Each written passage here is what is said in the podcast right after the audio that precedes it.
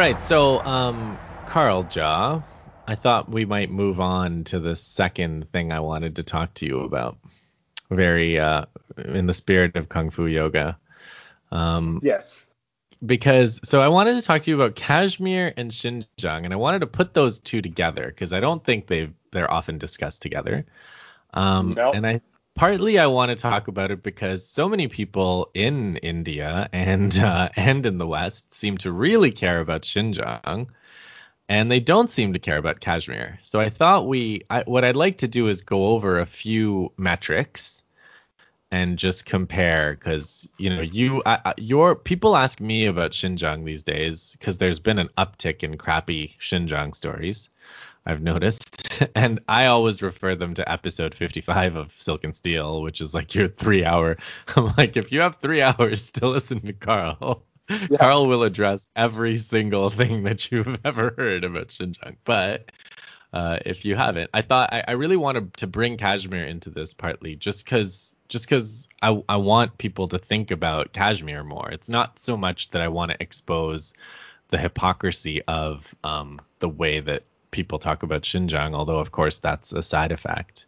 It's just like the you know the the complete silence that um, has been met with when democ you know that that India is met with when democratic rule of law India is doing this stuff to Kashmir and you know totalitarian China is getting lots of you know lots of coverage of its uh, what it's doing in Xinjiang. So I thought we might t- take some time to compare these.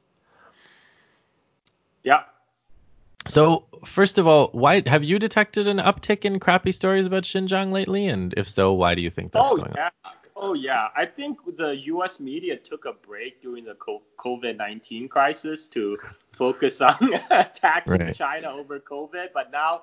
That, that story it's harder to sustain that narrative when U.S. became like the COVID-19 capital. So now now it's Yeah. back to Xinjiang story again. Mehdi Hassan from The Intercept just loves the Xinjiang story. He's just he's absolutely obsessed on on the Xinjiang file. Yeah, Mehdi Hassan, you know, he he is there's there's some good things he says. Um, like he's really good when um on topics where it doesn't affect his employer, like the Qatari government. Right, right. you know, like so Or Pierre Omidyar now, right? He's an Intercept Yeah, guy now. So he does great job like for example exposing saudi atrocities and saudi support for uh, f- fundamental islamists in uh, in syria and, and, and, and saudi war on yemen that that's because saudi just happened to be like an enemy of qatar right now Yeah, you know and, yeah, they're blockaded. but you will never find him talking shit about qatar you know even though qatar is just as complicit in a lot of the the, yeah, the including problems. Yemen. I mean, they started they were involved at the beginning at yeah of Yemen and Syria.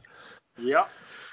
So, all right, let's go. Uh, okay, so it, it- I don't know if you saw that. I sent you this. Uh, Canadian went to China to debunk reports of anti-Muslim repression, but was shocked by treatment of Uyghurs. This is from last year, but somebody sent it to me, so I thought I would send it to you. Did you see Yeah, that I one? saw that. Yeah, I saw that one. Had you seen that last year? Yes. I don't know. My impression was it was kind of a clueless guy, kind of a clueless guy who expected some, like his his all his quotes are like, I expected something else, but uh, what I saw was not what I expected. But I don't know. What's what was your what was your take on it? Yeah, I mean, so he he actually has a little bit credibility with, especially when he framed uh, his narrative that way, right? Right? He said Mhm. he went to Xinjiang expecting to debunk the Western narrative, and and and the fact that he was actually uh, A guided of tour kind of. Yeah, Yeah. He, he was he was on the tour. Um, he saw he went inside the camps and, and talked to the the the detainees and all that. Um, but I thought what was interesting is that how easy it is to get access because apparently he just wrote uh, some letter to the Chinese embassy in uh, Albania and and then then he was part of the part of the uh, journalist uh, journalist team that that were, granted access. You know, I, I that angle is not really been, you know, emphasized on, but I, I that's what kind of stood out to me. I was like, oh wow, he, that, all he did was just writing a letter to the Chinese consulate. right. let, him, let him go, let him go in, yeah, on the tour. But anyway, what I liked about your episode 55 was it, you know, it was titled like there are the real issues because there are real issues, right? So Yeah. we'll we'll we'll do that. We'll talk about the real issues. So just just like let's situate people first. So in terms of population, Kashmir is like about half the size it seems of Xinjiang, like about 7 million Muslims I gather and about 10 or tw- 11 or 12 million total in the in the whole province now I guess Union Territory, formerly a state, an autonomous state. Um, and Xinjiang, I guess, is 13 million out of 22, 13 million Muslims, a population of 22 million. yeah, it's about it's about right. Okay. So let me start with the internet and communication because I actually went to Kashmir in 2013. I was in India for like half a year, four months um, in 2013, and I want to. I desperately wanted to go to Kashmir. So I, when I landed, I started texting people like my friends to tell them that I arrived and and uh, that I was fine and whatever. And then when I got when I met my host, when I got to the houseboat I was staying at, the host was like, "Oh yeah, they don't let us text. There hasn't been text messaging here since 2010." I was like, "Oh, okay, um, that's strange. I didn't know you could just not let a group of people text." Um, they have had so in terms of internet bans, um, it's the longest running ban except for Myanmar. Um, it's it's they've had they've had no 4G internet since August 5th, 2019. Um, there's no black list of internet websites. There's actually a white list of websites. There's only certain websites they're allowed on, and none of them are social uh, sites that allow you to communicate. There have been 55 complete blockades, meaning no 2G or 4G in the last six months. Um, and there's like stories, heartbreaking stories. There's one from scroll.in that talks about a student who basically like is trying to study. He goes on the internet and tries to automatically download stuff before he goes to bed so that he can get them in the morning. And I'm not talking about like a 100 meg podcast. I'm talking about like a, you know, half a meg document. So that's the situation uh, that communications, that's the situation of Kashmiris in terms of their ability to communicate with one another and with the outside world. Xinjiang? Okay, so um, there was a period of internet blockage. This occurred in 2009 in the immediate aftermath of the Urumqi riot. Um, so, so internet was cut off for one entire year, uh, and just like the Yeah. the black white site situation that you mentioned, there were you know people can get online, but they're basically website internally in Xinjiang. It's like Xinjiang has had its own great firewall for that one year. They they Mm. can only go on you know, website inside Xinjiang. They couldn't uh, you know go on website outside China, much less outside the world. And I actually talked to a person who lived in Xinjiang around that time. He said a lot of business people what they had to do is they just uh, take the train to go to the next province over to use internet Mhm. because because they couldn't couldn't get on the internet. Um, that one reason for that, well, rationale for that was that you know the, after the Urumqi riot in 2009, they were afraid that all the all that information coming out of Urumqi riots is going to inflame uh, ethnic tensions that that will cause you know reprisals and and then just uh, uh, uh, basically a, a, a ethnic war. Um, and and but it, it the I was surprised that that uh, the internet blockage lasted as long as it did. It lasted a whole year. Uh, but after that, after you know 2000, after July 2010, that was restored. So so people in Xinjiang can get on the internet. Um, there's no special. There's no there. I mean like not no different from people in the rest part of China. And like, of course, they have still have the Great Firewall to deal with, but but like today they can they can browse the internet. Um, they do have um, certain requirements though, because uh, after 2009.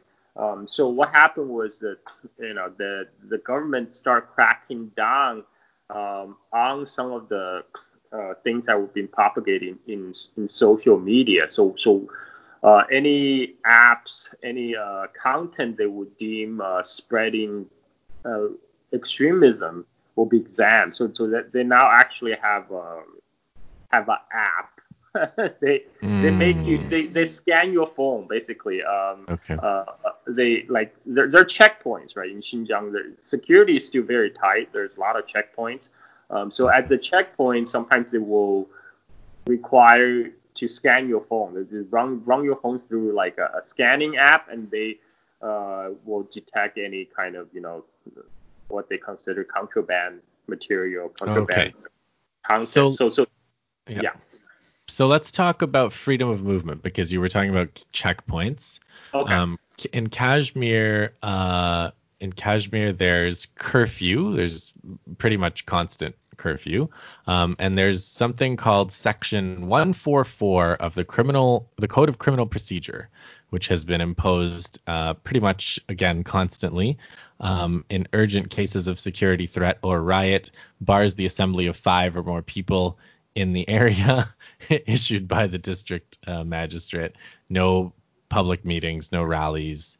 Um, and everything is basically closed. Now they've opened some uh, things, and in some cases, people have kind of defied that order to open, and and they said, you know, we're going to go on strike actually, and we're going to stay uh, closed as a way of protesting that. But for the most part, it is uh, what they were calling a lockdown before the before the COVID nineteen lockdown.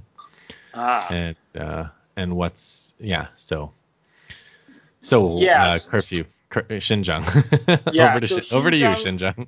Yes, so Xinjiang curfew happened right after 2009 uh, Urumqi riot, July 5th, 2009. So the curfew lasted um, for about several months. I mean, at least I think in parts of Xinjiang probably lasted uh, as long as six months. But after that, you know, by 2010, there's no more there's no more curfews.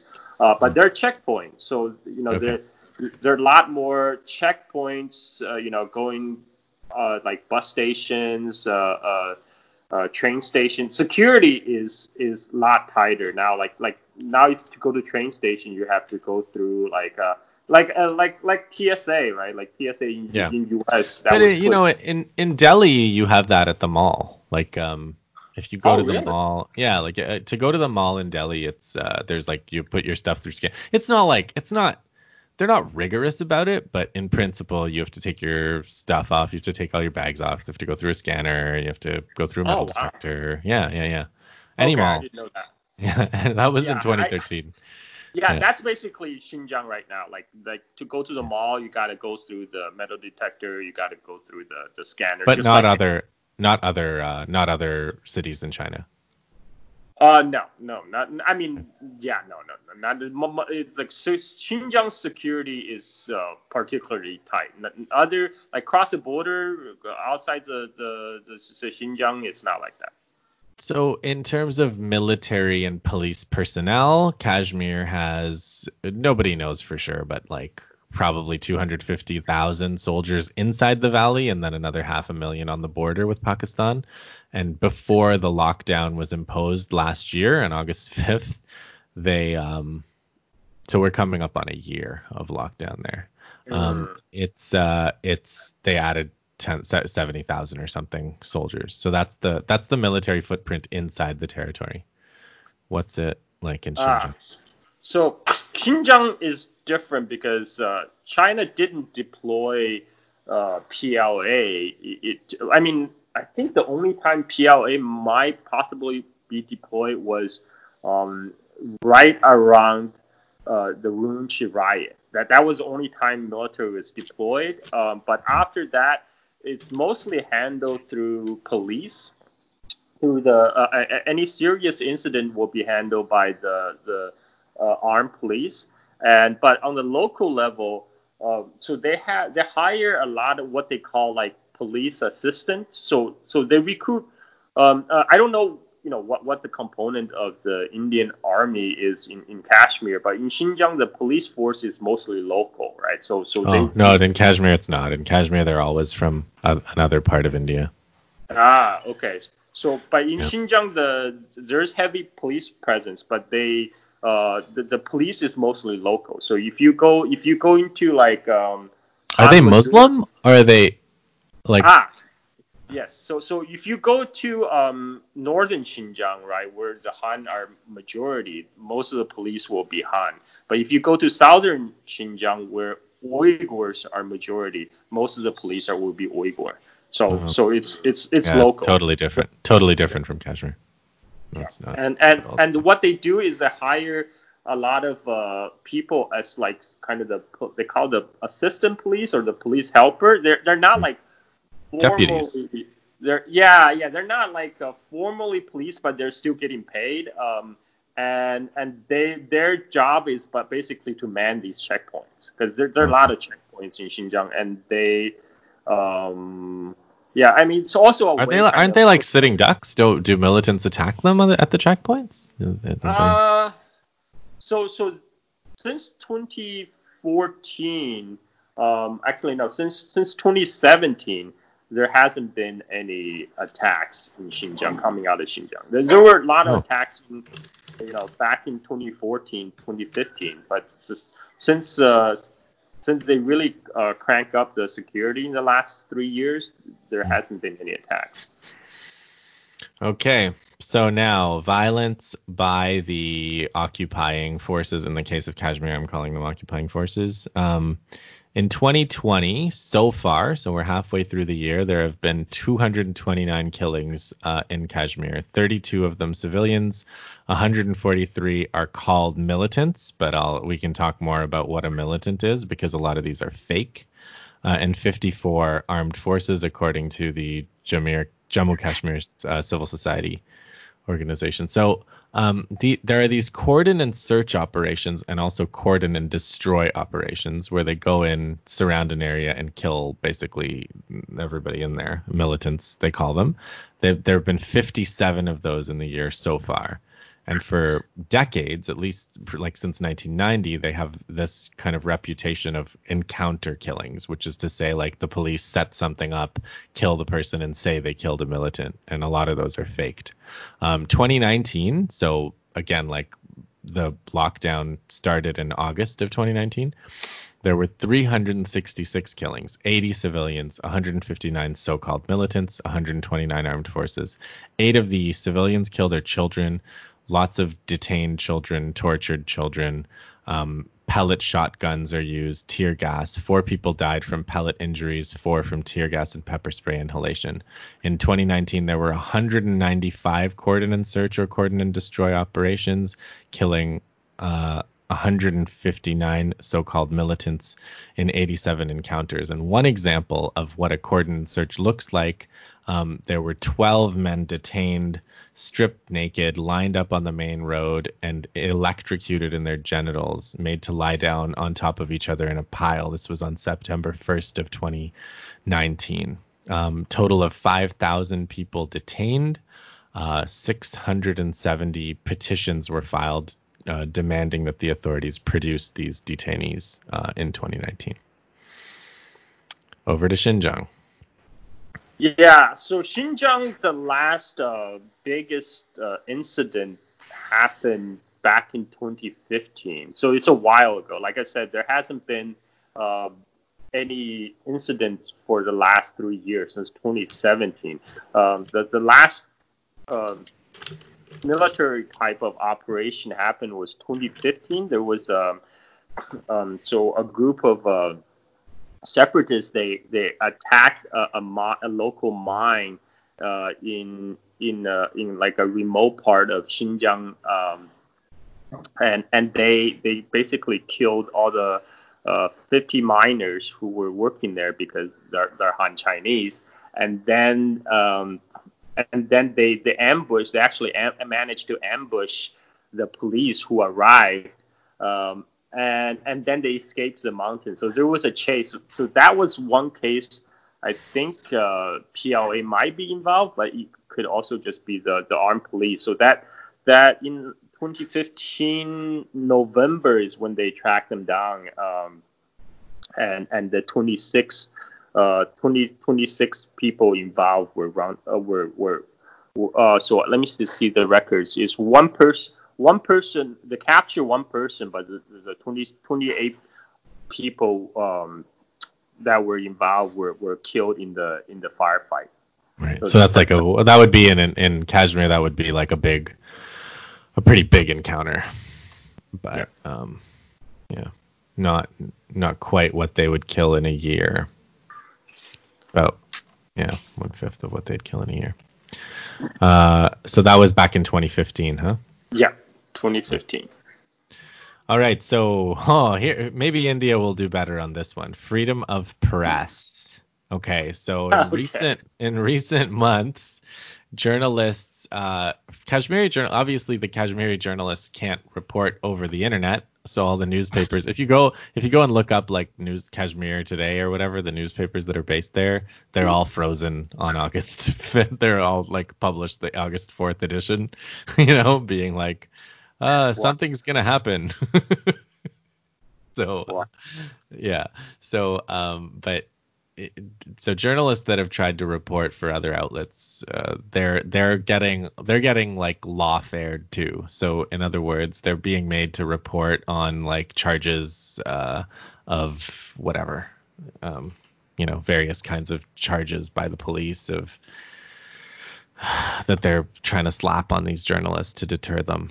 Um, and there's an explicit theory here, like the the the minister, uh, I guess, in charge of this, he said, you know, if you have a way of stopping the militants from communicating while letting everyone else communicate, I'd love to know it. So it's very explicitly like wow. against free freedom of expression.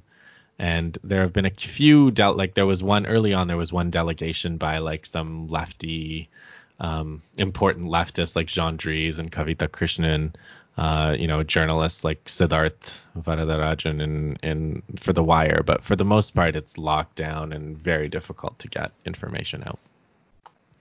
So how about Xinjiang? I have a question. okay, I yes, have a question. please. What about what about foreign journalists? What about their um their Yeah, their, there there's some you, you'll you can see some uh stuff like uh usually but w- what you'll usually see is like the New York Times will do a report where they'll have uh, they'll have people from there or you know it'll be files with or whatever. But they i think i think you can get in. It's just have, very do they have hard. access? Can foreign journalists go to kashmir and report from the ground?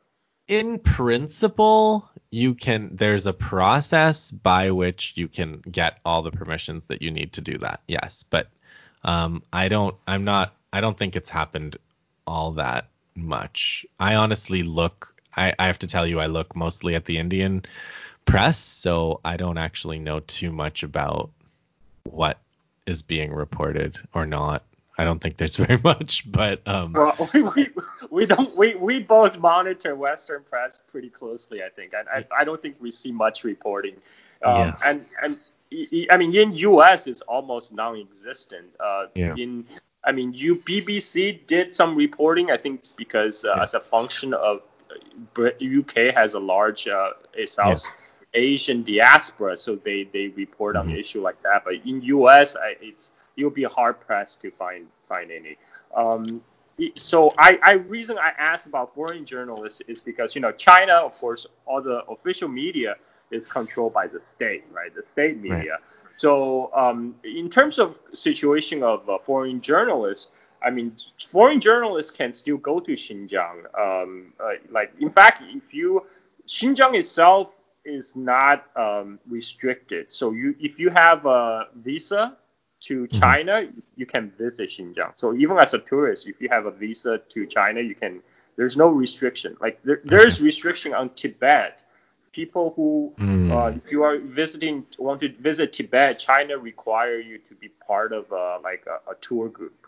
Uh, uh, but there, there are ways around it. You know, people sign up for the tour group to put their name on it, but then they you know still find their own way to to to to or the once they get to Lhasa they just split and, and go Yeah, yeah, their yeah. own way. Yeah, yeah, yeah. So so there way but but officially you're still required to have a permit. But Xinjiang is different. You you don't need a permit. If you have a valid Chinese visa, you can go. Um, so so that's why there are a lot of foreign journalists that actually have been reporting from Xinjiang. You know, we get reports from uh, Associated Press, from um, Al Jazeera, from from um, New York Times uh, before New York Times themselves were got kicked out of China. Uh, but that, that's a different issue. But um, but there are restrictions in terms of the uh, you know this is China, so a lot of foreign journalists did report that have been followed while they're trying to do reporting in Xinjiang. You know sometimes they are in sensitive areas are prevented from, by the by the police from um, from um, from from from doing uh, in-depth investigative research. Uh, I mean, there there's those reports. Or reports are being followed. Mostly, they're being followed by the police, but they can still go to Xinjiang and report. In fact, I, I think um, I, I talked to a guy who has been to Xinjiang, but not as a journalist. He, he went as a tourist, and his advice, I think, was pretty good. He said, if you want to go go to report in Xinjiang, don't go as a journalist. Yeah, yeah, yeah. don't don't because like once you uh you know you go as a journalist, you will be followed. But if you're just going as a tourist, you actually can observe uh you know things on the ground. Yeah, like, that's that's the same in India. You can't like getting a getting a press credential is is a real rigmarole. In fact, like yeah, getting your getting getting a phone it used to be easy, but it's can you just get a phone in China? Like if you uh, Yeah. if you land in China, can you get a phone and a number and a SIM card and stuff? Yeah, you just go You to can't do that. Uh, Yeah. kiosk and, and like I literally went to China uh, the you know on the next day me and my dad just walked down from the hotel and go on the street and bought a phone from kiosk. Yeah, and a You can't do that card. anymore. You could you could do Well, that in um you could do that in 2008 when I was in India, but after two, in 2013 it was really hard. Like I had to reg- you had to give them my passport and all kinds of Oh, stuff. wow. And then uh, and then after that I heard a friend went in 2015 and couldn't do it at all. You can't do it anymore. Wow. Yeah, yeah. India, like, yeah, it's a it's a democracy where they really uh, control communication a lot. Wow.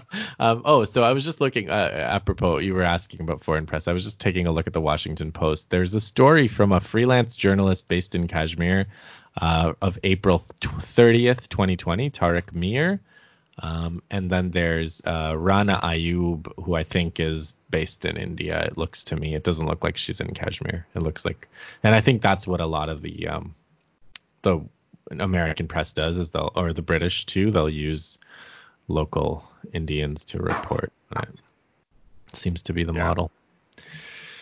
Okay, so yeah, no, this seem comp seems comparable there. Not great. Yeah. Not a great situation for either one. Okay. Uh, here's another thing that happens. I think this has happened to uh, Uyghurs outside of uh, outside of Xinjiang, but um, Kashmiris. There, there are reports on 43 reports of attacks against Kashmiris in 2019. I haven't seen any figures for 2020, but um, in particular, like a lot, there's a lot of Kashmiri students at uh, university in Delhi called Jamia Millia Islamia, which is like this amazing place. Um, I actually worked there during my sabbatical. I taught there. Uh, it, there's a, this is a the only university in the world, I think, um, outside of you know maybe Cuba itself. There's a there's a Castro Cafe. There's an Edward Said Hall, and there's a Chomsky Hall uh, residence at Jamia. These are the names of the buildings. Wow. yeah. so anyway, Jamia, Mil- the idea was founded, I think, in the 30s as like a, you know, this is you can this is an Indian institution and it's a Muslim institution. Like being Indian and Muslim are compatible. It's that like secular vision of what India is, right? So it's founded by this Maulana Azad. Um, anyway, Kashmiris are a big I group mean, of students. that's who- kind of yeah. vision until very recently, right? I mean, that's, yeah, that's- exactly. Modi is Modi is in the presence uh, Modi is in the process of just burning that whole thing down to the ground forever, uh, or at least he's gonna do his best. We'll see what happens. But um, Kashmiris are a significant group at Jamia, and they Jamia was like attacked, assaulted by police and fascists um, earlier, just kind of before the lockdown, like February, March. So lots of attacks on Kashmiris outside. Is that a thing that happens in um, in China outside of Xinjiang to Uyghurs?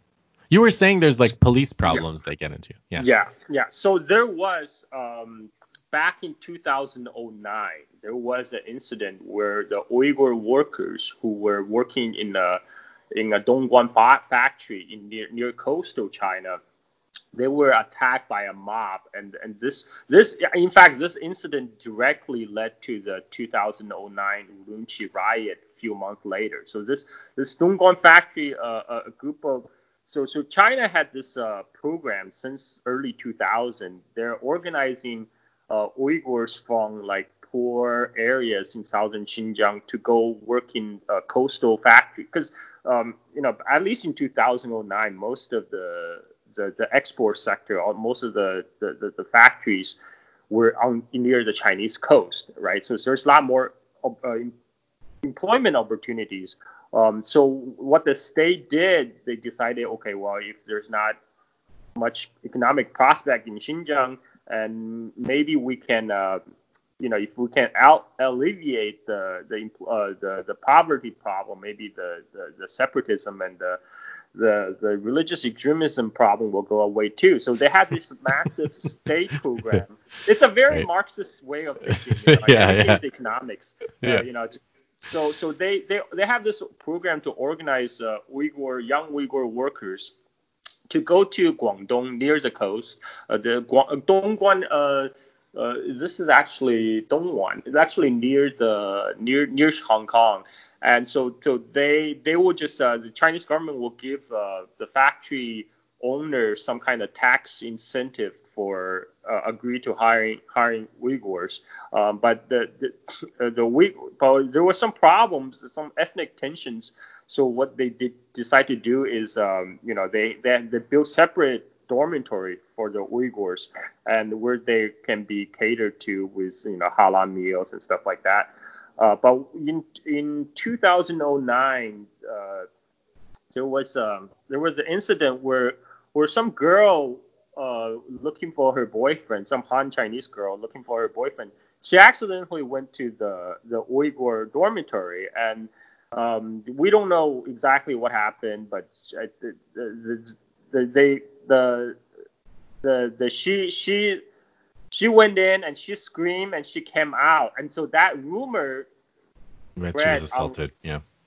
The rumors spread say she was assaulted, and the rumor saying the Chinese authority is trying to cover things up because they they you know they want the, the incident to, to go away. I actually saw that incident online as it happened. I was in US and, and I was on some forum and somebody was posting this.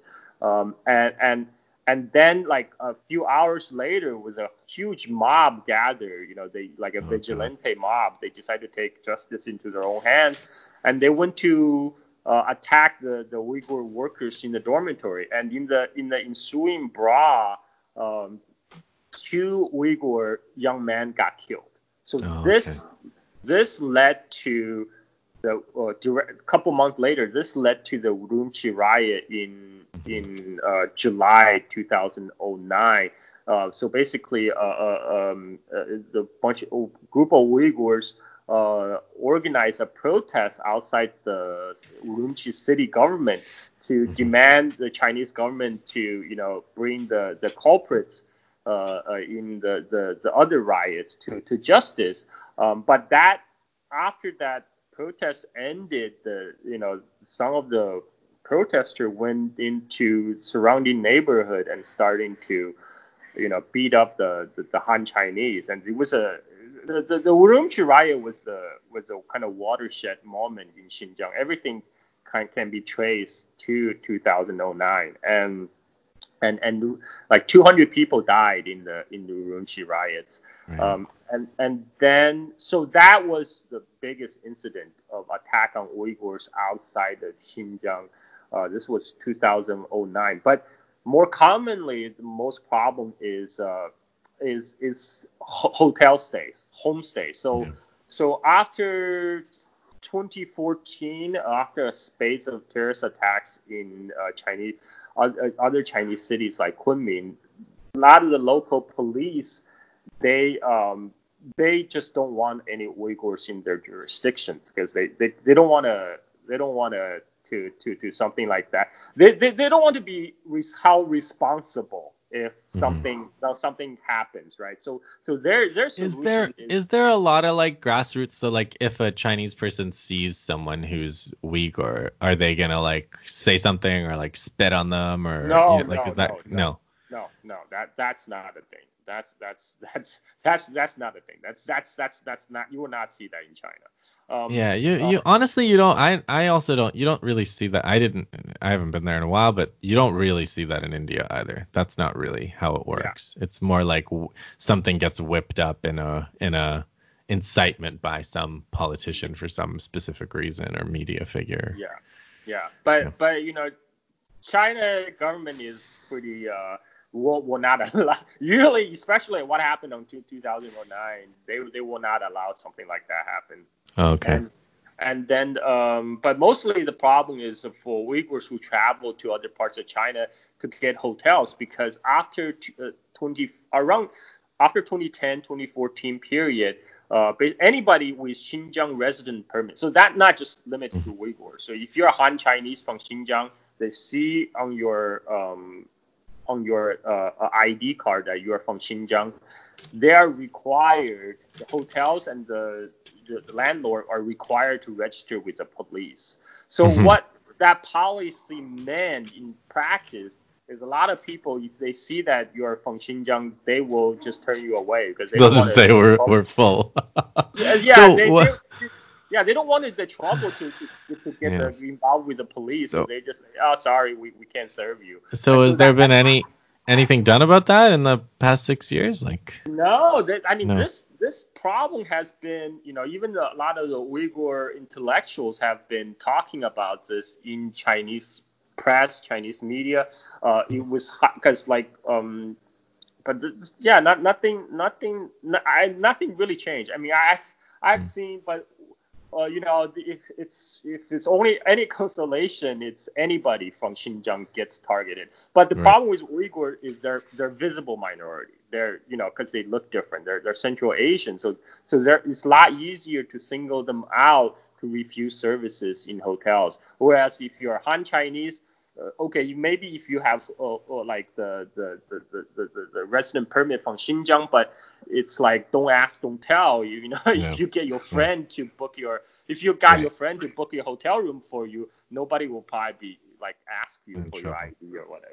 So yeah. Well, the bigger the bigger problem in India is again like it's all been kind of frozen because of COVID nineteen, but um, just before this there was they're they're trying to change the Citizenship Amendment Act, right, where they're basically they're trying to strip Muslims of their citizenship, which of course would apply to Kashmiri Muslims that are outside of India as well as inside of India. So that's like any Muslim is in is is being treated differently and unequally now in India, um, Kashmiri or not.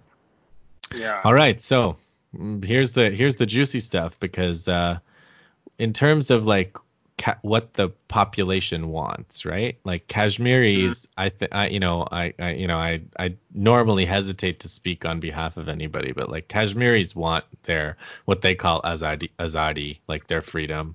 Um, they would want either independence, you know, they want basically independence, and they were in the Indian uh, Union. They joined in, uh, you know, 1947 or whatever, based on uh, these articles of the Constitution, 35A and 370, that gave them that autonomous status and protection. And with, since Modi, you know, unconstitutionally and, and unilaterally decided those don't apply anymore, um, and is also trying to turn India into a Hindu nation, that's like very much driving the Kashmiri case, you know, even more strongly towards an independence, uh, you know, an in, a position of independence.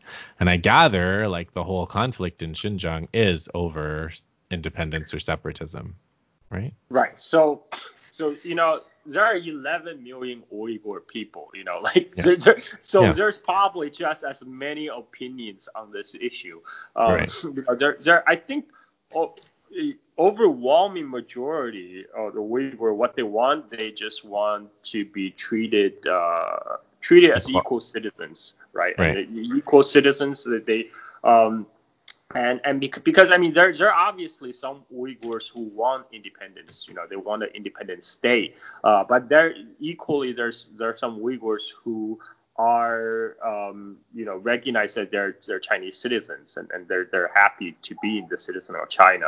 Um, so there's a wide ranging of opinions, you know, and everything in between. But I think I think most of them do want to be treated equally, and they want uh, obviously to preserve their their own cultural heritage, right? Right. And so that um, so on that issue, I think right now in Xin, Xinjiang is um, is in, in transitions right right now, and and mm-hmm. there's there's there's a couple issues. Uh, we can probably talk about this kind of gonna gonna spill over to you know your next topic I see because uh, um, Xinjiang has been always been a, a multi-ethnic place. Like Uyghur is a majority of the population. They they they're about like uh, 46 percent of of the total population. But there's um, other ethnicities. There's like uh, Kazakh, Mongols, Kyrgyz, Tajik, uh, uh, Hui, wow. Han Han Chinese. Yeah, there's like uh, there's like 20, 20 or 30 some different ethnicity in Xinjiang. Um, so was Xinjiang part of China before 49 or like? Yeah, yeah. yeah okay. I mean, Xinjiang was Xinjiang was uh, you know like kind of the peripheral region that was in and out of the Chinese Empire in history, but in 16 in uh, 1760 uh, that was the latest uh, uh, conquest by the Qing dynasty. When the Qing, the Manchus, they, uh, uh, the, the, the Manchus, they, they were they were in a fight with the Mongols to to control who is uh, kind of the overlord of Central Asia, and and when they defeated the Dzungar Mongols, they, they incorporated Xinjiang into Qing dynasty territory, and and after that, Xinjiang is part of China. But but what happened is that you know, Qing dynasty was ruled as an empire. So so under the empire, you know, the emperor don't really care what you do as long as you pay tribute, right? Acknowledge right. his emperor. So so I mean, sort of, was, sort of like the Department of Justice. yeah, yeah, yeah. Uh, so yeah. Xinjiang is basically kind of like uh, on the local level. You know, Xinjiang uh, is is the, the, the custom and its culture is remained separate and distinct, right? I mean, kind of like Kashmir. Um, yeah, yeah, yeah. That then, that was yeah, that was a big part yeah. of the agreement for why they were allowed, you know, entered.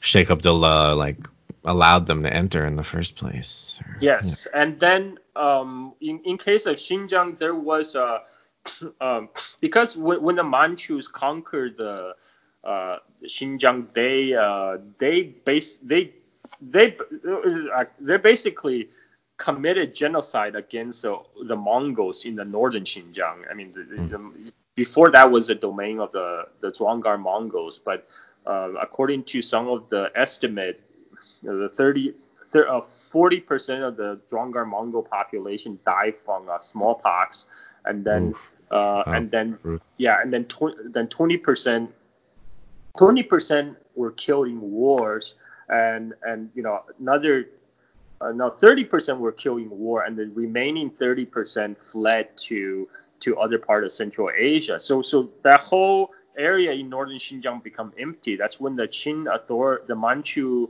officials decide to move in Han Chinese as settlers in northern Xinjiang, north of Tianshan Mountains. And, and so, so Xinjiang has this kind of demographic divide starting from 18th century. Basically, the southern half of Xinjiang is Uyghur homeland, and the northern Xinjiang is more uh, like has has has a more of Han majority, right? The, the Mongols are still around, but they're they're not in right. reduced numbers. So you're saying that for the most part, like there is a separatist movement. Obviously, it's outlawed, mm-hmm. um, but uh, but you your your your sense is that like with religious with guarantees of religious and cultural freedom, uh, that that's more like where the majority of Xinjiang is is at Yeah. ideologically. Yeah, I mean like. like But you know, it's hard to know, right? I don't imagine there are polls. Exactly, exactly, exactly. Um, I mean, like the for for the most part, uh, I think that the people people in Xin, Xinjiang they they're they're fine with being Chinese citizen. What they w- want is you know their um, their uh, cultural cultural pres- preservation of their cultural heritage and and, And- the, the autonomy, right? And Culture are they and language. allow like is the, what's the religious free? Because I mean, again, like India has really, you know, Kashmiris can pray, they can go to mosque. There's no like, there's no suppression of their religious Ah, freedoms in that sense. Okay, so so now this is uh, in, in- in China. This this kind of this issue kind of went back and forth. Like uh, the Chinese government kind of the, the policy kind of changed widely over uh, over the years. So in 19 uh, during the Cultural Revolution in 1960s, right? That you know Mhm. all religions in China uh, are banned. They, essentially, you know, Islam, Buddhism, Christianity, um, Right. uh, all the temples, mosques, all closed. And then in then in 1980, um, there was a reverse of the policy after the end of Cultural Revolution. So mosques are reopened. Uh, you know, the mullahs were out, let out from the re-education Okay. camps, and and and and then um, in recent years, oh, no, there's there's a different policy in Xinjiang. So they require um, the Communist Party members. So so if you're Uyghur Communist, uh, if you're a member of the Communist Party, if you're Uyghur Communist, you are not allowed to go to mosque to pray. Okay. And, and if you are uh, um, if you you are uh, a, a student, so so so so they they if you are over 18, you can go to mosque and pray, but there's a restriction on minors. They don't allow minors. So there's to- yeah, religious indoctrination or whatever. So, yeah, yeah. So so so limitation. So like basically, and also on uh, you know there are restrictions. So so so in terms of beer, if you're an old man, uh, you know 60 and above, you are allowed to do whatever you want pretty much. But if you're a young man, like now there's kind of outlaw of like long beard Mhm. and uh, and they have been out they outlaw um they they outlaw niqab right so so niqab Right. is outlawed in, in in Xinjiang there's no full full face veiling so that you could do that back in 2010 I think you know in 20 in 2009 uh, 2010 you, you could still do that but after the Urumqi riot, um, they started tightening the guidelines. So so now you cannot wear like a full face niqab. Like you can have a scarf on, on your head, but, but no no no niqab. That's Yeah. not a huge issue in Kashmir because Kashmiri hijab isn't really it does doesn't cover the face. Like they don't that's not their custom anyway. Yeah. So Well, it, it was not the custom in Xinjiang either, but okay. like there was. but a- yeah, Saudi Saudi influence is what it is. Yeah. right? Yeah, yeah, yeah, yeah, yeah. So now they're kind like the Chinese state is kind of basically trying to. It's a big social engineering project. They're trying to reverse the trend of the last 20 years. So that's what they're trying to do basically. I mean, like I I don't completely agree with some of the method that they employ. I I feel like it's Chinese state can be very heavy-handed. Uh, Mhm. but but what they're trying to do is they're they're they're trying to reverse um, you know the, the, the last 20 years During which during which the Saudis basically had full freedom to do whatever they wanted there, basically. Is that what you mean? yeah Or yeah I mean I mean it's not Saudi directly because the influence came from Af- via Afghanistan because as a result of Afga- Afghan war you know a lot of the returning uh, mujahideens from, from Afghanistan they try to Yeah. do the do the thing in, in Xinjiang so so it's it's a little bit different from like direct Saudi funding but but indirectly yes Yeah, I mean, it, it's that's really yeah, it's fascinating because the Kash, Kashmiri Islam is probably closer to what Afghan Islam was like before the wars, you know, of the 70s. It's anyway, but that's that's yeah, that's Yeah, we're that's getting a- off. yeah, yeah. I mean, I mean, Another I, day. I know what you're saying. I mean, a lot of the Central Asian Islam, Yeah. like from Kashmir to to Afghan to Xinjiang, used to be very similar, right? They, Yeah, they all like exactly. incorporate a lot of local practices, you know, Yeah. like, like all the Saints. all, saints, yeah, saint worship, you know, like the the Arabs really didn't like that when they went to Afghanistan. You know, they're blowing up uh, all the the tomb and stuff because that's idol worship. And but yeah, that's a different topic. Kung Fu Yoga Part Three, maybe.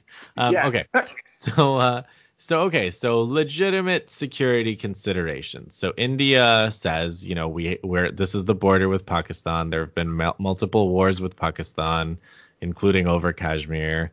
Uh, there are attacks by militants, real militants, not quote unquote militants, uh, against army and police, uh, occupying forces, and have been for 20, 30 years now.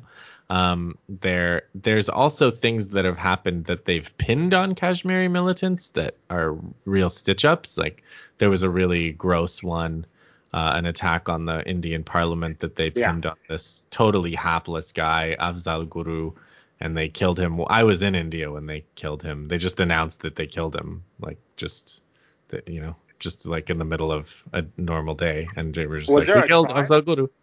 Uh, it was it was like a real protracted, uh, you know, tr- there was in theory a trial, and he was, I think, given the death penalty, but there was still like various kinds of, you know, possibilities that people were trying to, you know, get, find out what happened, find out the truth, and fight the legal case. But yeah, they just killed him and kind of told his family that he, they'd killed him, and and because uh, that's they a had- politically expedient thing to do. yeah, exactly. Exactly. So there's lots of things that happen in India that are pinned on Kashmiri militants and, and when they're not pinned on Pakistan.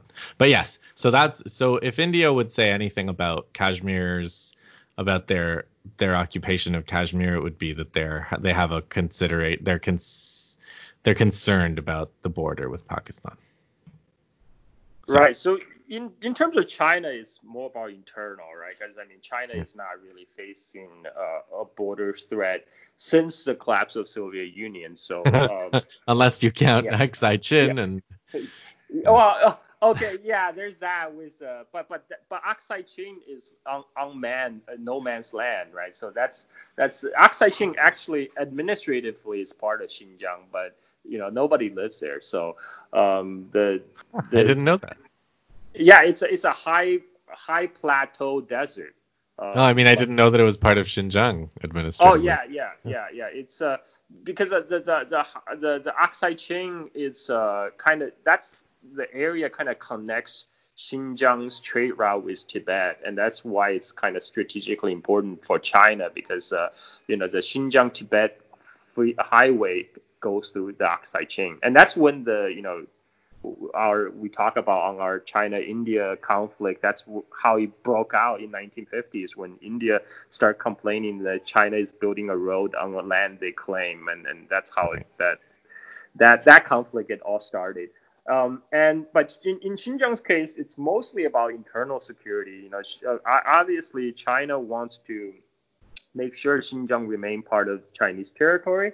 And uh, and another thing is uh, the the, the China, China is uh, a lot of the effort the Chinese government is putting through in Xinjiang is done in the name of stabilities, right? That that that they they wanted to to to stop the attacks. Um, there were a stream of attacks outside the Xinjiang as well. Most notably, uh, 2014 Kunming attack at the Kunming train station, and um, and there was also attack in in Tiananmen Square. I think that was 2014. Um, The train station one was with like swords, right? It was like a sword. yeah, like they're, Knives, they're, okay. they're like short. They're basically small swords. They're like the uh, the the Uyghur Yeah. knives.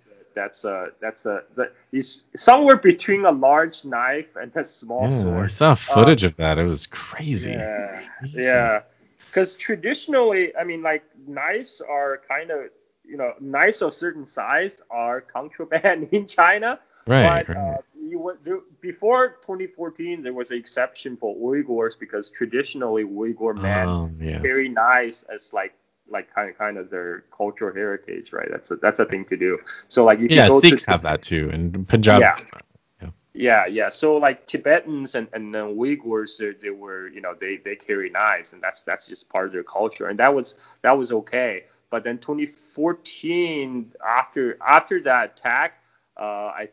I, I yeah there's uh there's now No, that, that the same rule applies to Xinjiang now about the knives. No no no more no more carrying knives around. Um Way to go, train station terrorists, ruining it for everybody. Yeah, yeah, and and in in in in China is mostly that that security, and also most importantly, um, you know, Xinjiang also happened to be the connecting point of the Chinese Belt and Road Initiative Ah, yes. because you know like the so-called belt and road the belt is it stands for silk road silk road economic belt so the belt is actually the online road and the, the, the, Mhm. the road part is actually the maritime silk road which goes through southeast asia to uh to you know to places like persian gulf um Right. uh, uh, and Gwadar, Gwadar. And so but but Xin, but the overland route though you know all the all the train all the um, all the railroad goes through Xinjiang to Central Asia to Russia uh, to Pakistan. So Xinjiang is, is like kind of the linchpin for for the for, for, for the Chinese uh, Silk and, Silk Road project, and so so it's you know for for Chi, Chinese government perspective, it was essential to to make sure you know Xinjiang is stable and secure, and, and that's the main drive. I mean that's yeah. You know, what- when I was um when when I left uh Kashmir, when I left India in 2013, I wrote this article called 11 Things India Has to Do in Kashmir and it was basically like the things India has to do if they want Kashmir to Kashmiris to feel like it's worth their while to stay in India. And of course, uh, you know, uh, apparently Modi didn't read it or uh, act on my my recommendations, unfortunately. Yeah. Yeah. Uh, what, so what what were the things you, that that you well, you know, my, my my things were uh, there. There are these yatras um, where they basically like don't regulate, and there are huge groups of people from outside of Kashmir who would who would go, and then they would kind of lock the Kashmiri population down so that they could make room for the for, for the your for religious travelers. Basically, hin- yeah. Hindu Yeah, Hindu so religious. pilgrims, right? Yeah, So- so, pilgrims, yeah, exactly. Because Yeah. there are a lot of uh, Hindu religious site in Yeah, that exactly. neck of woods, right? Yeah, yeah, that makes sense. Stop suppressing student politics. Stop uh, banning and deporting people. Stop messing with their communications. Stop using soldiers as police. Let Kashmir control its own water resources. There's a whole thing where the National Hydroelectric Power Corporation controls the water and then sells it back to the state. Anyway, I don't know what I haven't followed. I don't know what's going on with that, but I don't imagine it's anything good. Um, So uh, yeah, go ahead. from Chinese uh, state perspective, what they uh, feel that you know everything is economic because that's Mhm. kind of their Marxist understanding of the situation. So what they're trying to do is just pumping more investment into Xinjiang, and and their effort, um, which I talk about, you know, from 2000 in 2000, they were trying to um, you know uh, organizing uh, Uyghur laborers to go to other parts of China to, to you know do factory work, and now Right. they're trying to bring factory in Xinjiang to to to employ more Uyghurs, and and I think this gets tied into the um, the talk about Uyghur uh, slave labor issue now in the West because one of the um, one of the goal in in in so so you know Chi- Chinese government call these camps we uh, like vocation training centers, but I think they should just call it direct radicalization camps. I mean that's that's what they are. Uh, I mean that that's that's a reason why they exist, and they they they they're these pe- people who are basically the people who went in are the people who are not serious offenders, right? They're not not the serious offenders. They they they may be um, judged to harbor some uh, uh, uh, you know been influenced by by religious extremism. So so they go through the camps. Uh, they are they're they're you know they're learning standard Mandarin um, and and supposedly a, a job skill. So the goal is always to get these people back in the society after after a certain period. And and well, mm-hmm. according to the Chinese government, you know, like the Western media has said they couldn't verify, but according to the Chinese government, all the vocational quote unquote vocational training center have been closed and all the detainees have quote unquote graduated. So now the next step is to get uh, get the people who were previously unemployed into factories, right? To and and and then Chinese government lined up a lot of these uh, uh, uh, gave a lot of tax incentives for um, for a lot of the factories to hire Uyghurs to go to Xinjiang to open factories to hire Uyghur labor. I, and, and and think right now that's why a lot of the narratives in the Western media is shifted a little bit uh, to the the slave the Uyghur slave labor issue, right? You know we have that um, yeah. that report about those supposedly uh, human hair harvested from the Uyghur prisoners and in the United States, um, so on and so forth. Um, like I don't deny that, that Chinese state is trying to carry out a massive social engineering project right. on, on, a huge scale. Uh, right. they, they, their goal is to transform all the uh, uh, previously mostly rural Uyghur people into like factory workers and stuff like that. And and they think that the economy and then the trickling down of the of the the economic benefits will um, bring stability to Xinjiang. Well, that's remain to be seen whether that will be successful. Yeah, um, I don't I don't think it'll work. I, I mean, it's not it's definitely my, not my understanding of how nationalism works, but exactly, exactly. Yeah. This, this is a I mean the the thing is uh, I think some some of the orthodoxy Marxist thinking kind of ignores the, the, the, role identity plays. Right? And I think mm. that's, and especially in, in China's case, um, um, because the, the Chi- Chinese population is the overwhelming majority is Han Chinese. So, so, you know, what you end up happening is all the people you staff bureaucracy are, are Han Chinese. Yeah. And all these people, um, it's a majority thinking, right? I mean, like you, yeah. you, you, you, it's it's not you can't apply what works in you know Han Chinese area of China to yes. to like ethnic minority area. You need to understand the local culture, the the, the, the local practices. Um, but so here's like, where here's where the Kashmir thing really differs because okay. for various reasons, um, the Ka- Kashmir's autonomous status and the way that the Kashmiri authorities uh, have managed the economy, Kashmir has been better in terms of education, um, in terms of health, in terms of most of these outcomes than the Indian average by quite a bit.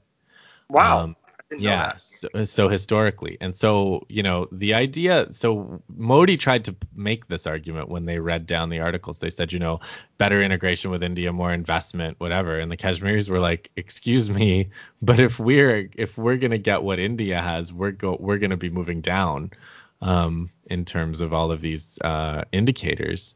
And uh, and that's like so the the what they've done in terms of uh, forcibly you know removing these constitutional protections and autonomy is that they've actually destroyed and of course the internet blockade has been devastating to the economy right? Like kashmir depends a lot on tourism yeah. you know a lot on carpet. I mean they you know they do handicrafts they do a whole bunch of things that they can't do anymore when they're locked down. So it's it's been a total river it's the exact opposite. It's like if xinjiang is like an economically backward region that the that the um Chinese government is trying to like integrate through economic investment. Kashmir is an economically advanced part of in well part of let's say the territory um, that India is tr- is basically destroying as part of forcibly integrating them.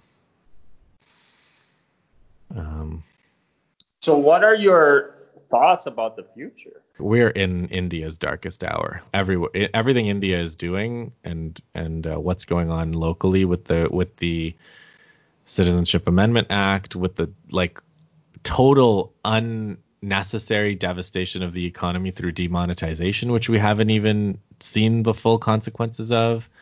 Um, so yeah, I mean the Kashmiris, like Arundhati Roy, when the lockdown came down, she said something. She was talking about like how there are these mass um, attacks on, like just uh, random attacks on Muslims, and how Muslims are afraid to move around because they can get like lynched. There were like hundreds of lynchings of Muslims organized on WhatsApp, actually. So here, there's a good reason China might want to ban WhatsApp is because they organize lynchings uh, on WhatsApp in India. But um, she was saying like this buddy of hers was talking and he was talking about visiting his family and he was afraid that he would get lynched. And she was like, well, you know, if a bunch of Muslims, come, I mean, if a bunch of Hindus come and tell you to like say that you worship. Uh, you know the Hindu gods or whatever. You have to say it. You have to save your life. And he was like, I don't think I will. I think they'll kill me anyway. And she says, um, Wow. She says something like, you know, these are the kinds of conversations we're having while we wait for the Kashmiris to speak, and speak they surely will. and that's the last line because it's like we still don't know. Wow. Yeah, like they, we're, yeah, yeah, like people are just hoping that somehow the Congress and communists maybe like they can form some kind of electoral alliance, uh, you know, to start taking some of these legislatures back from the from Modi's party and but it's just it hasn't even begun. Like the the the the momentum is still with Indian fascism, in my opinion. Yeah.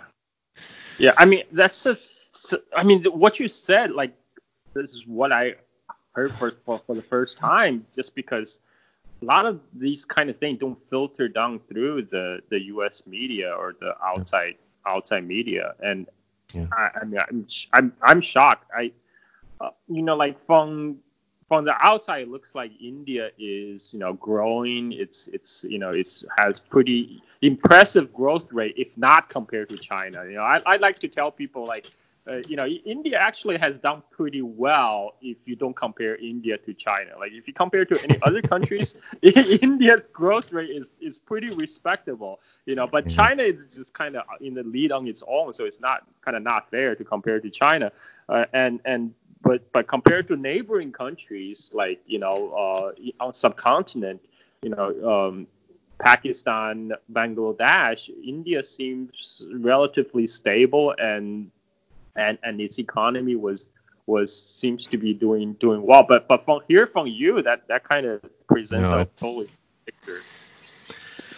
Yeah. Yeah, the the article, if people want to read it, is uh, the silence is the loudest sound. Uh, it was in the New York Times actually last year, August fifteenth, twenty nineteen.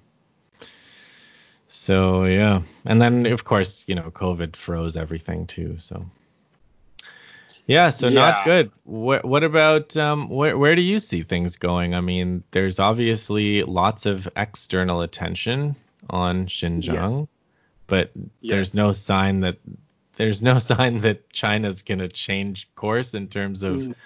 uh their social engineering project, as you call it. No, no. Is- Well, I mean, Are there China any uh, nuances? Any chance of like a big speech from you know like announcing a new direction or No, whatever? no. I mean, especially now that U.S. is basically embarking on Cold War 2.0 on China, Yeah. there's there's just like zero chance anything U.S. say is gonna have impact in China. Uh, In in I mean, it probably has the opposite effect, right? You know, China Right. is gonna dig in its heels and and say, you know, bug off and and and what yeah, it, it remains to see, be seen what what's gonna what's gonna be happening in Xinjiang because the problem with Xinjiang is it's a heightened security measures. It, it really um, you know slows down the economic activity. Uh, that you know it's kind of pain to move around. You have to go through checkpoints all the time, um, and and you know it, it is you know people are facing a lot of inconveniences, which is not gonna really endear them to to uh, to, the China. policy. yeah, exactly. Um, and and so Well, it, it, it remains to be seen. I mean, like uh, maybe China will carry it off just because, um, like from a lot of things you, you've been telling you about Kashmir and India, it sounds like, you know, India probably wish it has the, the state capability of Yeah. China to Yeah. to kind of like especially what you said about the the Indian minister says if you can figure out a way to um, prevent the terrorists from, Yeah. from the militants from communicating but allow anybody else to talk. I mean, but China has these China's done of- that, right? yeah, China China has like kind of these uh you know what in the West we call the super surveillance state, right? So so they so you know everybody can still get on WeChat. Everybody can use WeChat, but Yeah. you know they, they probably know what you're talking about WeChat and and oh, you know it's it's um yeah I mean it's it's not ideal. Well, what happened in, in Xinjiang I can't you know put a put a good face on it because I I noticed around 2017 because I was in a WeChat chat group this group of people from Xinjiang, both Han, Chinese, and Uyghurs. Um, and then the communication just kind of dropped off after 2017 uh, with little, very few people posting. Uh, I Mm. remember just like a few months ago, um, I finally saw one Uyghur member posted. I'm like, I thought you were in like the, I thought you were in the camp. Yeah, you were worried that you were stuck in the camp. How does the camp? They can't. They can't uh, do internet stuff if they're. No, no, no. So, so, so it's like, uh, I mean, uh, like kind of, I, I like a re- de-radicalization center will probably be more, more um, apt description than says vocational training center because you know they you can't have cell phone like um uh, you can't you can't you, you don't have like cell phone privileges let's say that yeah you, you can't you can't get get you know get on social media get on your cell phone um you, some some of the places apparently they're allowed to go home on the weekends you know for a little bit Mhm. but but uh uh, otherwise And there's no. There's no notion of the number like up to a million. Yeah, see, that's the thing. We don't have we don't have the number. I mean, I read uh, freaking uh, Adrian Zenz report. You know, I But China. China doesn't release a number. China doesn't say like here's the. No, here's no, the number. no, no. The, the they only deny that the the, the one million uh, number reported. And I read I read Adrian Zenz report. I mean, Adrian Zenz it, it basically he based on the number Yeah, from it's a survey uh, from eight people. Yeah, you were saying. that that was that was China human rights defenders, a different Yeah. group. So there are two Okay. main sources for the one million number. One is the uh, a human uh, human Chi- China human rights defender, uh, which is an NED funded uh, NGO, and they have supposedly eight witnesses, and based on eight witnesses from eight villages around Kashgar, and based on that number, they extrapolated to the entire population of Xinjiang and said, okay, m- maybe one million. And they, they kind of try to cover their ass by saying, oh, well, it is an estimate, you know, it is an extrapolation. Because It would be have, great though if China, if China could just release those. If they just released the figures, that would be. yeah, that's But the problem with China. should? Yeah. Yeah, there's a there's a lack of transparency, right? So which means you can just make up any any. So here's about- here's the exact quote. This is the the external affairs minister Jaishankar. His interview with Politico. So the Politico asks him, if you're an ordinary wholesaler in fruits and vegetables, you're doing a lot of your sales through com- communications. It's part of a normal economy, which is now internet based. And Jaishankar says, yeah, sure.